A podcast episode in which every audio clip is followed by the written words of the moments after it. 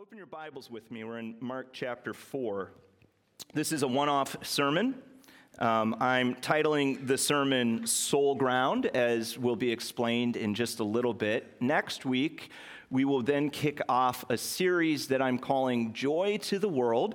And we are going to be working through the book of Philippians through the Christmas season and then wrap it around into the new year. Uh, we will pause on Christmas Eve in Philippians chapter 2 with that great hymn from the Apostle Paul, where he talks to us about the humility of Christ. And of course, one form of Christ's humility was his coming. He took on the form of a servant, he took on flesh, he became one of us.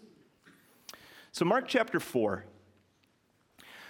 I am fairly certain that I almost left ministry the summer of 2019. Uh, this was the year of my sabbatical. I was not expecting to go through this thought process at the time, though I had been told from other pastors that sometimes on sabbatical, you go through some emotional turmoil. Uh, Christians have been talking about this emotional turmoil that people can, that Christians can go through um, all through the years in our church tradition. Uh, sometimes it's called the dark night of the soul. Uh, the psalmist sometimes speaks to themselves in the Psalter and says, Why are you downcast, O my soul? Uh, for me, I had all the indications of spiritual unhealth. Maybe you can relate to this. Maybe you've been here. Uh, one thing that had happened was I became addicted to my cell phone. I was numbing my mind by scrolling endlessly on this little addictive device that we carry in our pocket every single day. I felt withdrawn relationally. Um, I struggled to connect with my family. I didn't want to talk to people. If you know anything about me, that's not kind of my way. I'm a 9 out of 10 on the extrovert scale. I love people struggling to read my Bible, struggling to pray.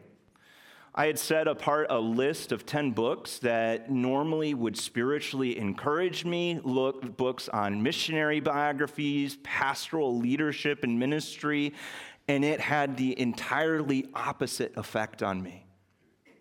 Now, I have to say this sometimes when you go through something like this for the first time, you don't even really have language for it. What in the world is happening to me?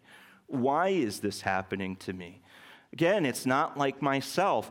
I am vigorous towards life. I love life. I'm generally in disposition a happy person. I have a drive in life you know, upon reflection, I actually think that that may be one of the things that was happening.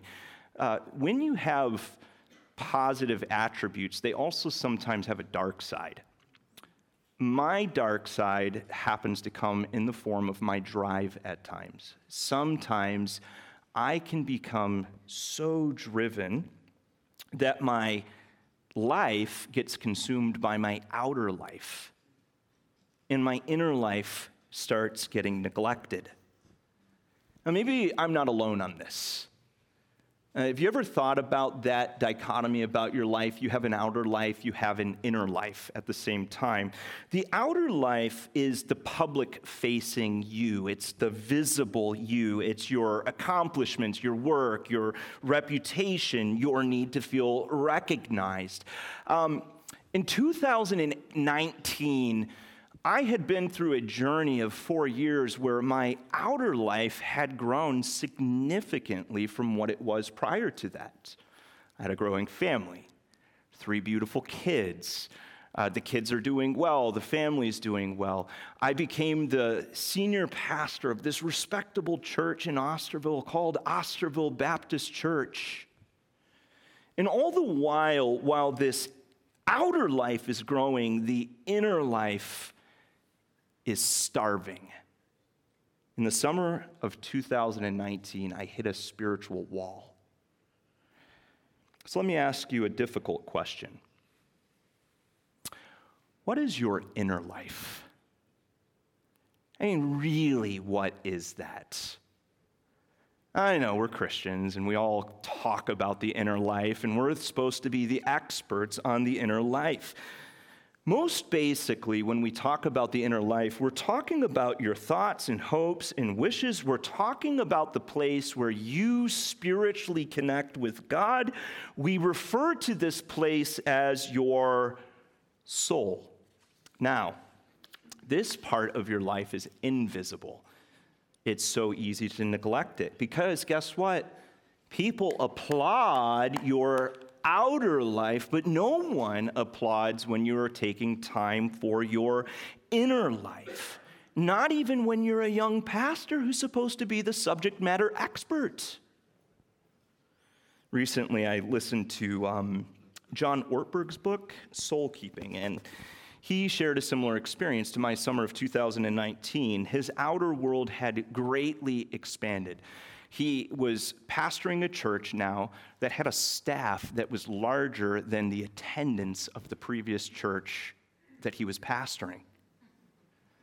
His outer world was so visible and so lauded. He, in this new role, in this new capacity, he was someone people thought highly of now they kind of thought his opinion mattered. You know, you think when your outer world expands in this sort of way that your inner world would take the ride with it, but he recognized that not everything was right. So he goes out with his mentor, Dallas Willard, and he says to him, Why am I not happier now that I'm getting to do what is in many ways a dream job? How can my private self flourish no matter what my public self is going through. Well, Willard says for that, we'd have to talk about the care of your soul. Okay. Ortberg's honest.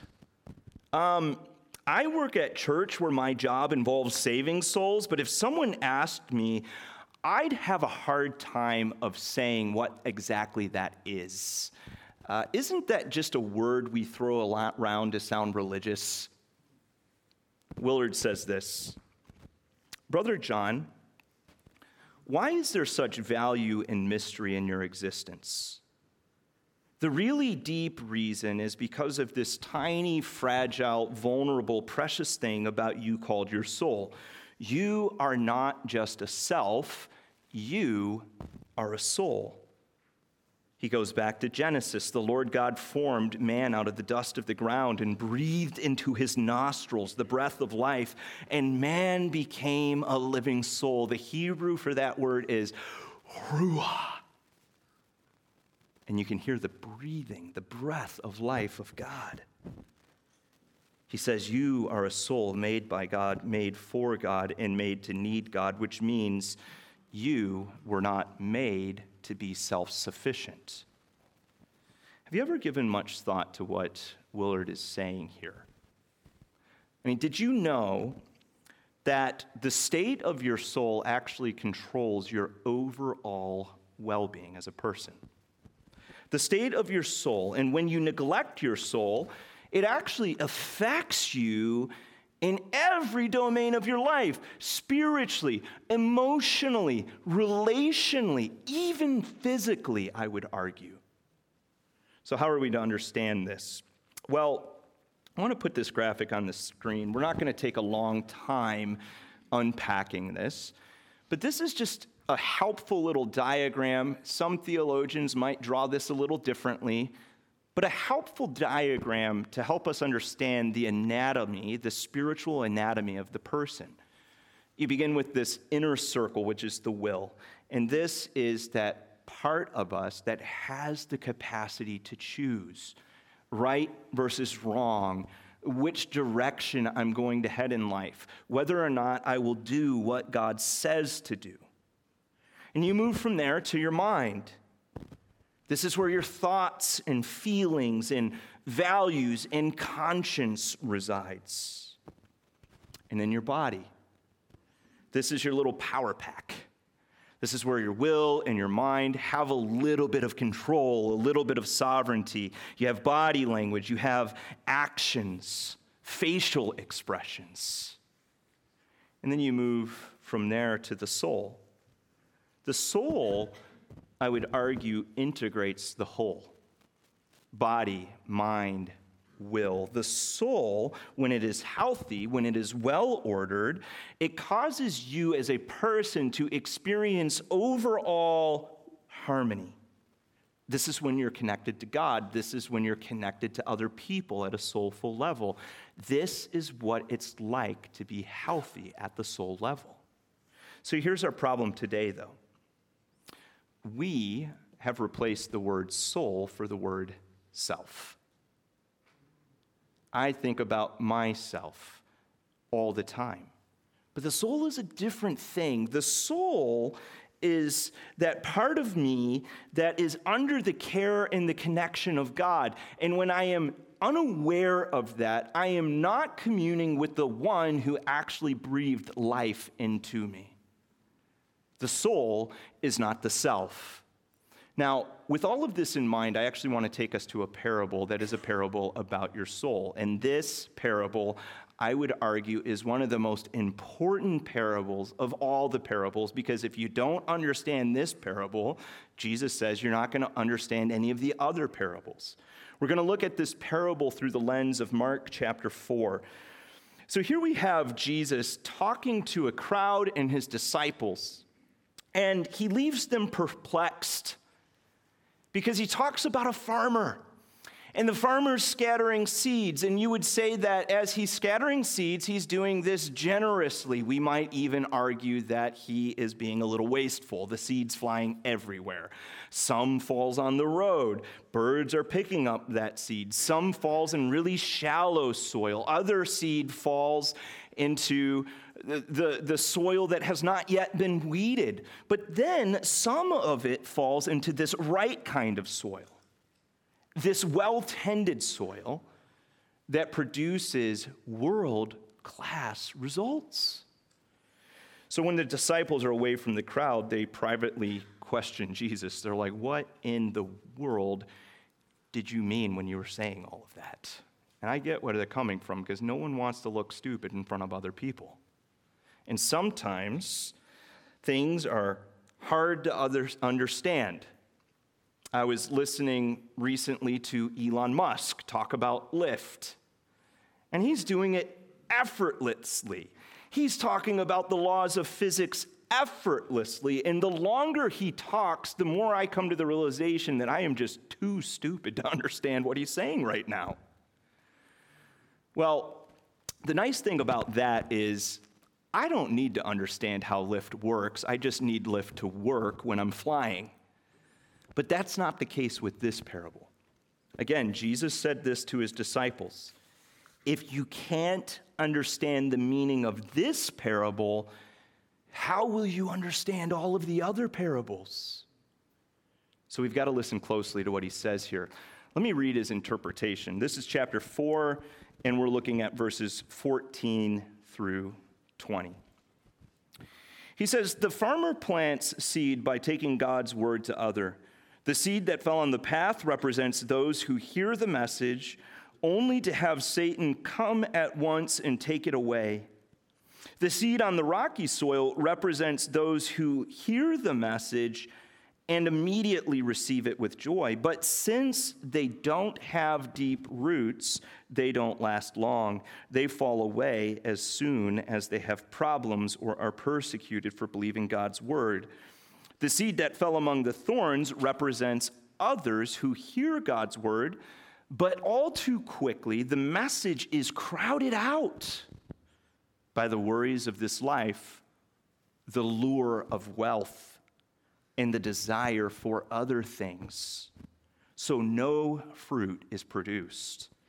And the seed that fell on good soil represents those who hear and accept God's word and produce a harvest of 30, 60, or even 100 times as much as has been planted.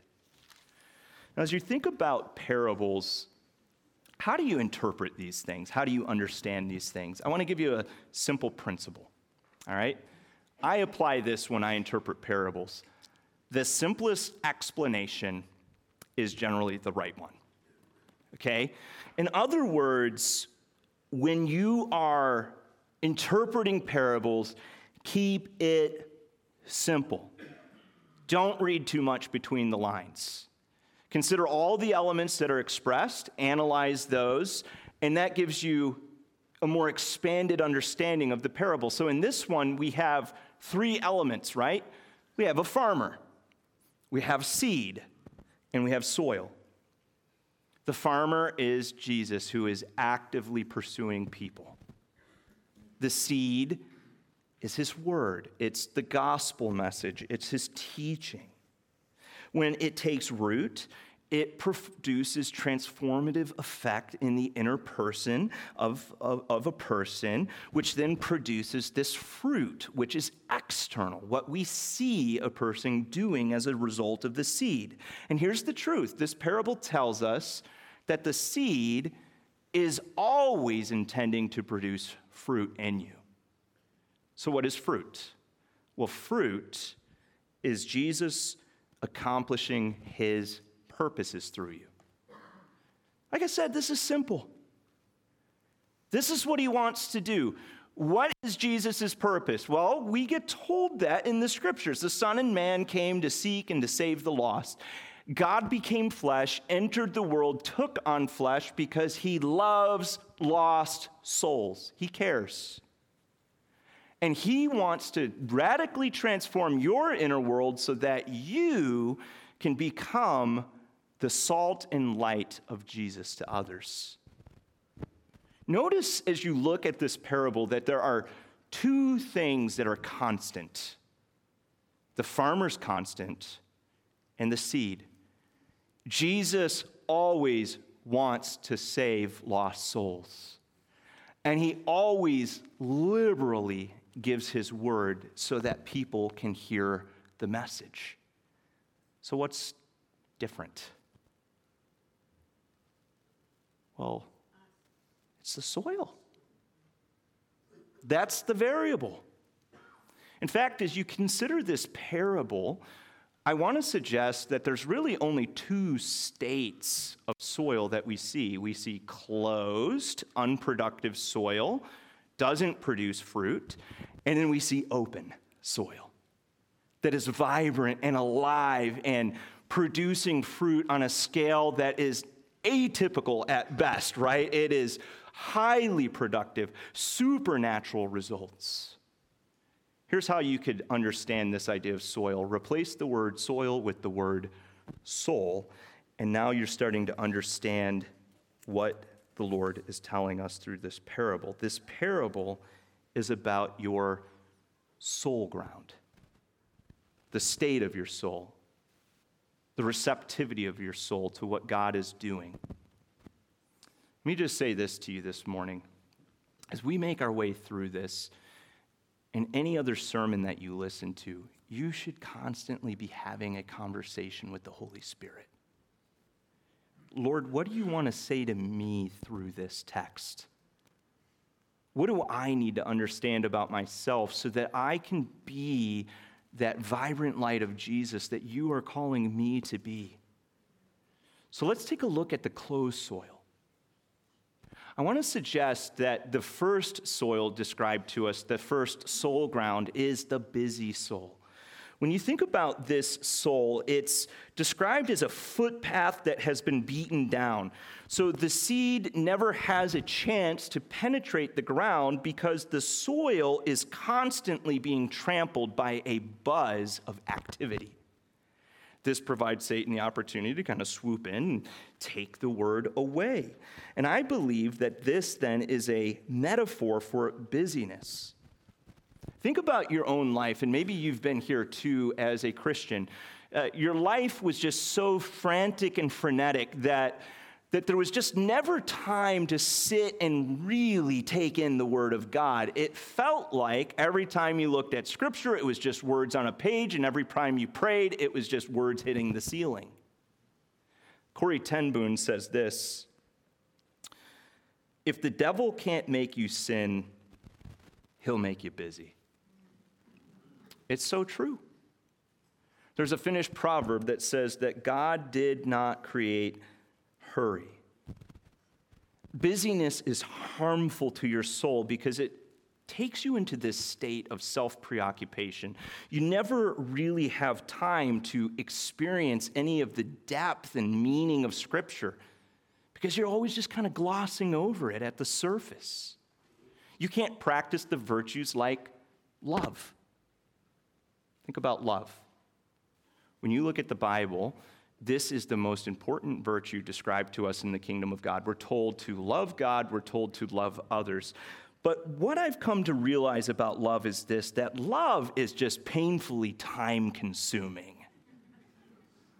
Wait, you, you mean I have to slow down and do something for this person right now?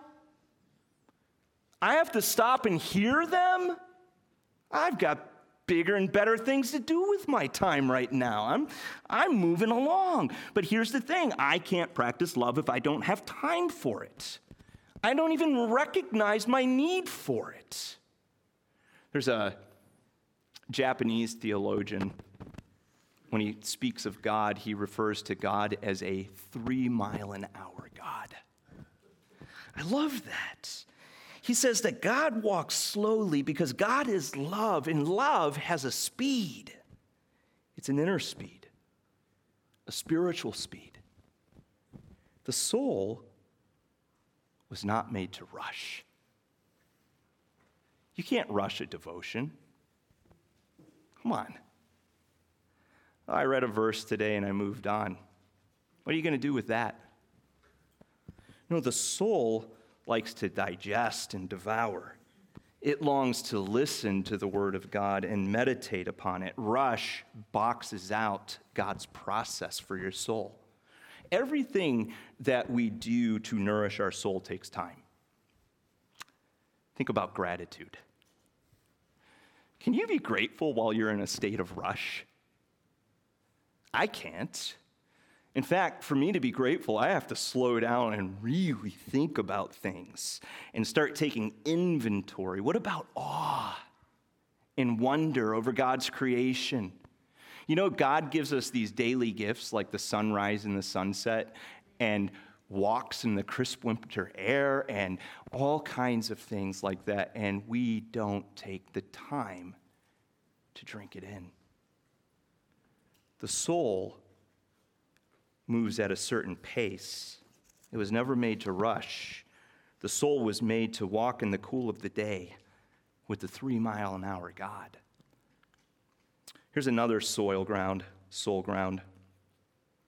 This one's not entirely closed off. Jesus says this ground has no depth. And this would make sense to these Palestinian farmers because there was a lot of soil that was thin in nature, two inches or three inches, and then there was this limestone um, underneath it. So, what would happen to the seed? Well, when the seed germinated, it would shoot its roots down, but it couldn't shoot them down far enough to be refreshed by water. So, when the sun beats down, it withers and dies. And I think the metaphor is pretty simple here. Jesus says that the sun's going to beat down on your life. What does he call this? Problems and persecutions. And if your soul doesn't have depth, how are you going to thrive when you're not being refreshed spiritually? Uh, the psalmist in Psalm 42 says it like this As a deer pants for flowing streams, so pants my soul for you, O God. My soul thirsts for God, for the living God. When shall I come and appear before God? And this psalmist is writing this as he is being taken away as a captive into exile. He had achieved a depth of soul that he craved God when God felt far away. You know what the problem with our world today is? Is that the world conspires against your soul to keep you at a shallow level, to live a superficial life. Uh, Richard Foster says that superficiality is the curse of our age. We have lost the art of going deep in relationships. So, how do you learn to go deep in the age of superficiality? Well, Jesus tells us the answer in John 15, 5. He says, Those who remain in me and I in them will produce much fruit. What does it mean to remain in Jesus?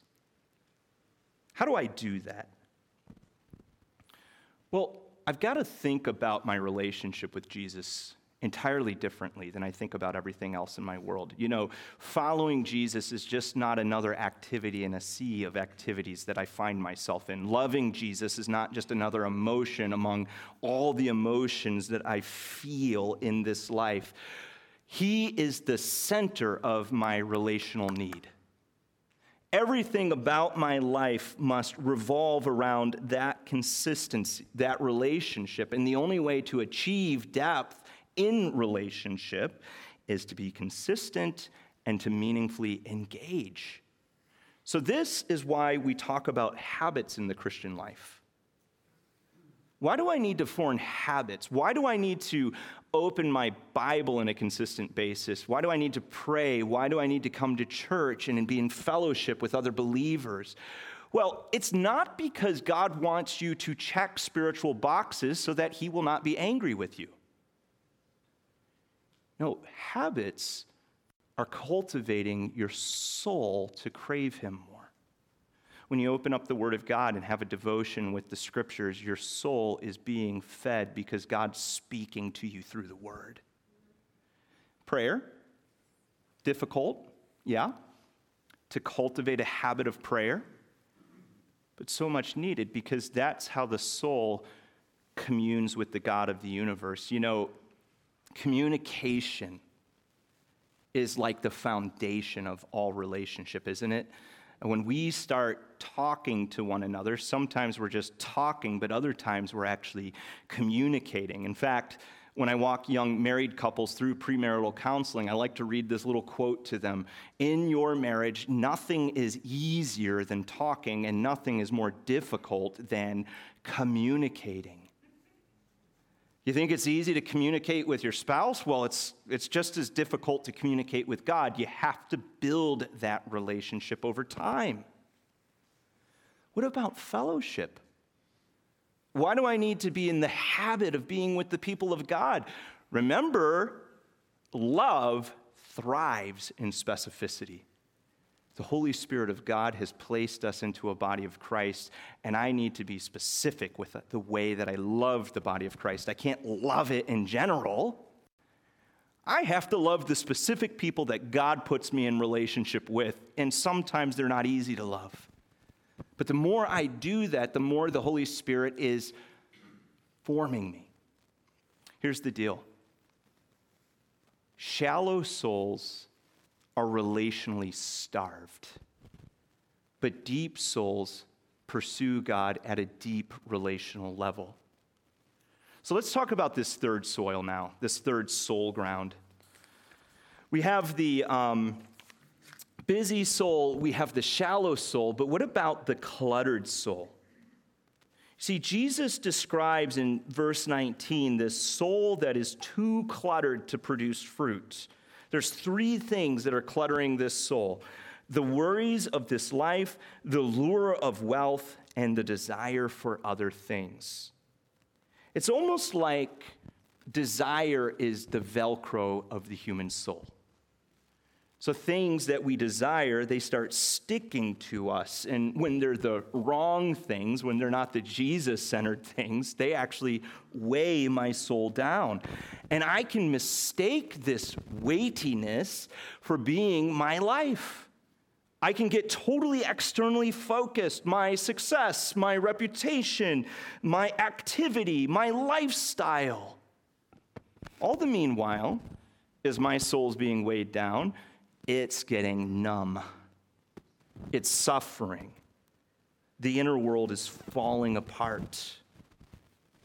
Now, I sometimes wonder if one way that God gets our attention when we're in this state is actually through worry. I'm serious. Because here's what happens when I start worrying I know that I am somehow off kilter now, right? Because scripture tells us over and over again do not worry, worry for nothing, be anxious for nothing, but instead trust that God's going to take care of you. When I worry, I am allowing my emotions to bully my soul. I am fixating on what is wrong instead of fixating on what is right. I like what this author, David Murray, says. Murray says that many of us who wouldn't dream of viewing God's word in a false way or distorted way think nothing of viewing God's world in a false or distorted way. You do that? Do you sometimes analyze to the nth degree all the things that are wrong in your world? What's right? What's right? If you have a relationship with Jesus, that's right. If you have people in your life who love you, that's right. If you have your basic daily needs being met, that's right. The only way to alleviate the clutter of worry is to start focusing on all the ways that God is alive and vibrant and working in your world. So when you think about the soul ground, now we can kind of get to an idea of what does it mean for the soul to be healthy? Well, the soul that's healthy is moving at the pace of love. Uh, the soul that's healthy is achieving relational depth with God, and it is living a clutter free sort of existence. It's not all wrapped up in desire. I was thinking about the state of my soul in 2019. And as I was analyzing these soul grounds from Mark chapter 4, I have to say, my soul was cluttered. The clutter was choking out my ability to connect with God and to see the things that God was doing in my life. I had become downcast. I had said within my soul, perhaps it would be better if I just quit. You know what? When I got into that state and that thought process, God kind of came in and he intervened and he said something to my soul at that time. He said, You can't fix this kind of problem by quitting. Hmm. But quitting's easy. It's easy. It provides temporary release. But the problem is, if I quit, I still have to live with the inner mess that I've created. I can't run away from that mess. So then God starts saying things like, How about we go home and we work on changing you together? Now, change is a scary word. We don't like that word, but we all need change if we want to get spiritually healthy. And let me just say this much of the change that you need and I need is not externally focused. It's not a change of scenery, it's not a change of relationships, it's not a change of vocation those kinds of changes can be so alluring because it seems like the quick fix for this long incoming problem. I see a lot of people change. Changing from marriages, changing from churches, changing from friendships, and the longer I've been a pastor and the more that I've experienced this life, the more I come to realize a lot of times that's actually because their soul's hurting and they're desperate. Maybe there's bitterness, maybe there's clutter, busyness, something else, but there's no quick fix solution for a hurting soul. The change always comes in the form of change of rhythms, change of desires change of attitude, change of priorities. You know what God showed me when I went through the process of change? He loves our souls. He loves your soul. You're precious to him. He wants you to be fruitful. But our definition of fruit is often wrong. We think of our fruit as our accomplishments. No. What he wants to do is make you into a certain kind of person. He wants to make you into the person who is the love, the joy, peace, patience, kindness, goodness, faithfulness, gentleness, self control of Christ. So I asked you a question How is your soul ground this morning? And if it's not good, are you ready for the change that you need? Let's pray. Father, we are just so thankful for the teaching ministry of Jesus and for these parables. We come to the realization through your word that we are more than just a, a set of desires or a body or a mind. We are a soul, a precious soul, a soul that you breathed into us. It's part of the mystery of us being made in the image of God, and you want our souls to be healthy, vibrant, alive, satisfied in Jesus. I pray for us, Lord, that we would grow deeper as a people of God and that we would seek your face and your purposes, and that that in turn would produce the kind of fruit that you want in us. We pray this in Jesus' name.